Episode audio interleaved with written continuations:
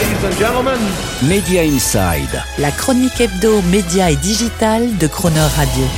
Terence Derieux. Vous l'aurez remarqué, mais avec le développement des offres de télévision connectée et de streaming, les opérateurs télécoms apparaissent de moins en moins comme les gatekeepers, les portes d'entrée de l'accès à la télévision et au contenu audiovisuel via l'abonnement internet haut débit que vous leur acquittez tous les mois. Jusqu'à présent, en packageant leurs propres offres de télévision et en vous les revendant combinées avec un abonnement internet, le fameux triple play, les telcos avaient trouvé, au-delà d'une marge additionnelle, le moyen de rajouter un deuxième fil à la patte à l'abonné, rendant ainsi doublement difficile toute tentative de désabonnement. Mais voilà, la distribution over the top, c'est-à-dire indépendante de toute infrastructure télécom, est passée par là et plus besoin désormais d'être abonné chez tel ou tel opérateur pour accéder à vos contenus, chaînes ou services préférés préféré du coup, de même qu'on a vu au fur et à mesure du développement des stores d'applications mobiles, les opérateurs se désintéresser du business des offres de contenu jeux mobiles pour la vente de leurs forfaits, de même sont-ils en train de lâcher peu à peu le business de l'édition et de la distribution de contenus audiovisuels pour leurs offres d'internet fixes. Soit en distribuant des offres tierces pré-packagées, de wholesale comme on dit, à l'instar de Free ou Orange avec les offres de télévision Canal,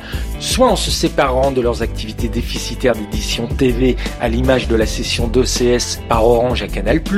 soit en fermant purement et simplement leurs activités télé comme SFR qui vient de couper le signal de sa chaîne ciné Alti Studio et fermera bientôt sa chaîne RMC Sport, probablement à l'échéance mi-2024 des droits foot de la Ligue des Champions. Mais c'est aux États-Unis que la déroute du business des offres télé pour les opérateurs est la plus palpable, avec d'abord un nombre d'abonnés TV multichaînes en chute libre, le fameux cord cutting, qui a fait fondre leur nombre de 100 millions à 75 millions en quelques années, un chiffre qui pourrait plonger à 50 millions d'ici 2026 avec ensuite des offres TV qui se vident peu à peu de tous les programmes les plus prestigieux, compétitions sportives encore un peu exceptées, les grands studios entendant les réserver de plus en plus aux abonnés de leurs offres en streaming, avec enfin des offres TV qui coûtent paradoxalement de plus en plus cher aux opérateurs à maintenir pour leurs abonnés, les studios en profitant pour imposer des hausses tarifaires bien pratiques pour financer à côté les pertes qu'ils subissent dans leurs activités de streaming. Du coup, nombre d'observateurs du marché américain s'attendent à ce que les opérateurs commencent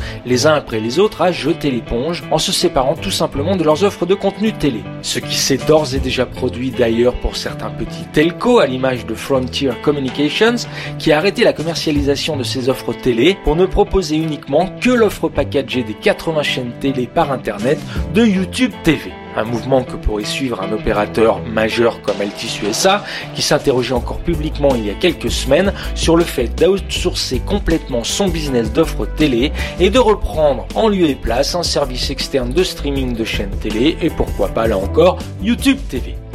TV, qui est ainsi la seule plateforme internet de TV linéaire aux États-Unis à avoir connu une croissance nette d'abonnés à plus de 100 000 au premier trimestre 2023, et YouTube TV, qui représente maintenant 5,7 millions d'abonnés, ce qui permet à la filiale de Google de se hisser ainsi au cinquième rang des offres télé opérateurs, juste derrière les opérateurs telco poids lourds que sont Comcast, Charter, DirecTV et Dish TV. YouTube qui ne compte pas en rester là, puisqu'il vient de lancer aux États-Unis, et pas plus tard que cette semaine en Allemagne aussi, sa nouvelle offre de super agrégation, Primetime Channels, on aura l'occasion de vous en reparler bientôt de façon plus détaillée, qui permet dans le même abonnement, avec la même interface, d'accéder, gérer, payer et donc profiter de n'importe quel contenu issu de n'importe quelle plateforme de streaming une fin de la télé chez les opérateurs qui pourrait donc fort ressembler à une prise de pouvoir absolue de YouTube, de la vidéo à la télé, en passant par le streaming. Media Inside. Terence Derieux, tous les mercredis à 7h45 et 19h45 et à tout moment en podcast. Cronerradio.fr